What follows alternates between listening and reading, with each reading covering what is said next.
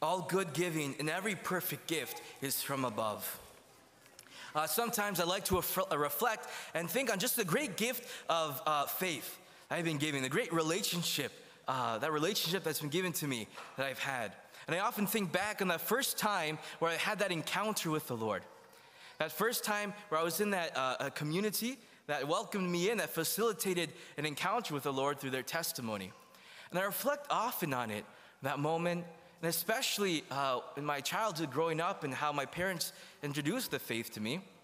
I reflect on it often because I always see and just see how many good graces and how good God is to me, and I always see how good He is to others. And so just being grateful and just recognizing and reflecting on the great gift of being able to know God and have that relationship, reflecting on that great gift, you know, I want to give glory to God. And often I think how many more people can benefit from this relationship. And also as I reflect, I know that as I reflect on this great gift and how the benefit of this relationship and just the goodness of our Lord, I always remember that it is God Himself who initiated this. It was God Himself who always initiates these encounters, who always makes the first initiative to facilitate this encounter with Him, because He knows more than all of us how much we need Him. And so I'm always grateful for that. And so maybe some of us too can remember and often reflect on the times where we first met the Lord.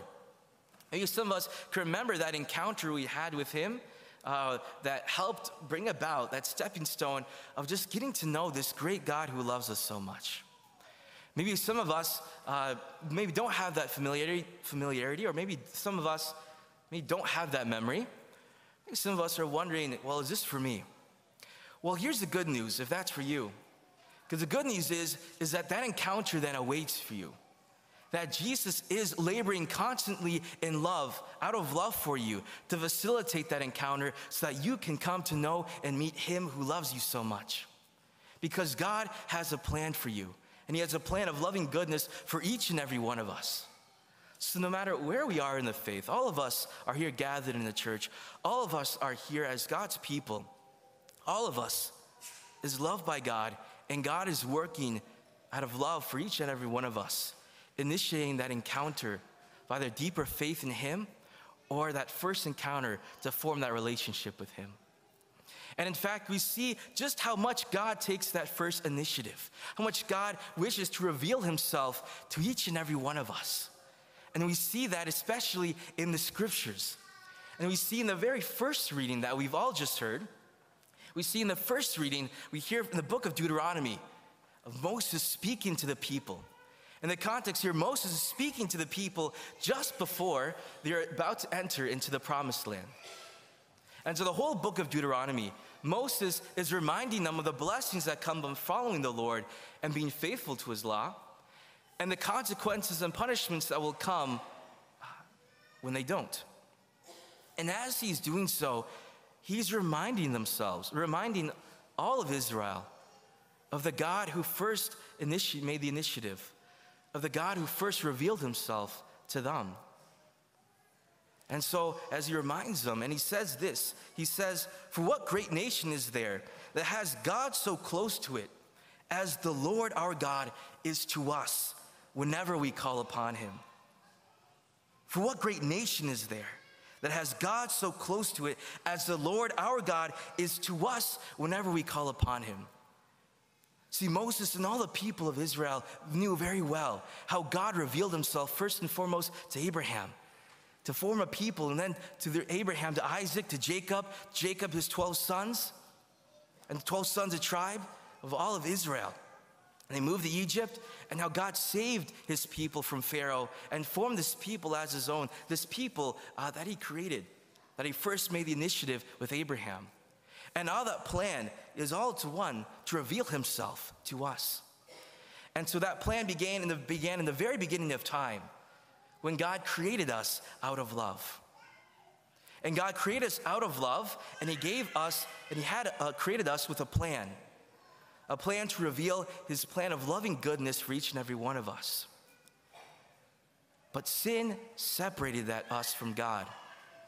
Sin separated us from God. And yet, even when I was separated, God still labored in love, and that did not stop God, nor did it have the power to stop him. But rather, God began to reveal and in his plan of loving goodness, begin to affect the work of salvation for us. And so God drew close to his people. God revealed his law to his people, first in the Old Testament, leading them, preparing them for the ultimate salvation and revelation in his son, Jesus Christ. He prepared us with the law so that when his son, Jesus Christ, appeared, he will bring the fulfillment of the law and lead us the way to the Father to have that encounter with him. For truly, what great God, what other God is there like our God that is so close to us? For our God, the Son of God, the Son, the second person of the Holy Trinity, he became man. God became man. God became so close to us that he took on our human nature, still being divine, took on our human nature and entered into human history. And he entered into continue that fulfillment, revelation of God's plan and of salvation. And so Jesus, as the perfect mediator, revealed to us the face of God because he was God himself. He revealed to us just how close God desired us to be with him. And he continued to work that loving plan of goodness for us by effecting that work of salvation, by fulfilling the moral law, giving the guidepost to him, but also, more importantly, or just as importantly, defeating what separated us from him. That by his death on the cross, he paid to God the debt that we'd owed to him because of our sin, but we could not repay. God paid the debt that we owed, but only he could repay. And out of loving obedience to the Father, out of love for each and every one of us, he died on the cross so that that which separated us from him can no longer separate us. By his death, he put to death sin and death itself. And by rising, he restored us to new life. And that closeness, that saving work still further still, as in that salvation he gave for us in the cross and resurrection, he offered to us and has given to us, and that we receive at baptism. And so it is at baptism that God pours forth his salvation into us, where the kingdom of heaven that was open at his passion and death and resurrection is given to us. And now we have direct access with the gift of faith to the heavenly Father. And where as we follow Jesus as his disciples, we have access to the kingdom of heaven. We have access to his offer of salvation that he has for each and every one of us. And just as Jesus commissioned the 12 apostles to go and make disciples of all nations and to baptize in the name of the Father, Son, and the Holy Spirit, so that he can continue this work of salvation and invite others into that encounter with himself, so the church commissions us to do likewise, to go and make disciples, to bring them in to encounter with the Lord so that they may be baptized in the Father and the Son and the Holy Spirit. And so the question for us, knowing of the goodness of our God, knowing of his plan of loving goodness for us, how he comes so that he can elicit a response of faith so that we can have an encounter with him, so that we can repent and have this offer of salvation. The question for all of us in the light of knowing how good and close God is to us. The question for us is, how can I introduce this God to others? Or maybe for some of us is, how can I facilitate, how can I have this encounter with the Lord who loves us? How can I be introduced? So wherever it is, the question, whoever it is, whatever the question is, that question is for each and every one of us. Wherever we are, in the faith. How can I introduce this God to others? And so here at the parish, we're offering that opportunity. We're offering that opportunity to facilitate that encounter with the Lord, to provide a way to facilitate that encounter. And that opportunity here at the parish is that of Alpha. Some of us may not have heard of Alpha before, maybe some of us haven't. But Alpha, it's a program that we're offering here at the parish. It's a program where for once every week, people come to gather for a meal. And after a meal, there's a talk. And after every talk, there's a time of discussion. And every week, every discussion, there is spoken a crucial and critical point, questions of our faith, such as who is Jesus and how can we have faith? And so every week they come together with that fellowship to form those relationships and those bonds with each other, with the body of Christ. Or maybe for even others who we know that can benefit, maybe that aren't Christian, that can benefit in forming a relationship with other Christians so that they can have an encounter with the Lord. And so there's this time of fellowship with a meal, of a community with each other. There's a time to engage, to re-engage in the faith and ask those pitiful questions, crucial and pivotal questions. And then there's the most important part, a time to discuss and reflect on those questions, those deep and important questions that perhaps some of us have always had in our hearts but never really found a space to ask them. And so we're offering these opportunities here at the parish to have that, facilitate that encounter with the Lord. For so many who go through it, even if they have strong faith, have encountered a renewal in their relationship with the Lord, have encountered a renewal in their faith because they encountered Christ anew in their lives.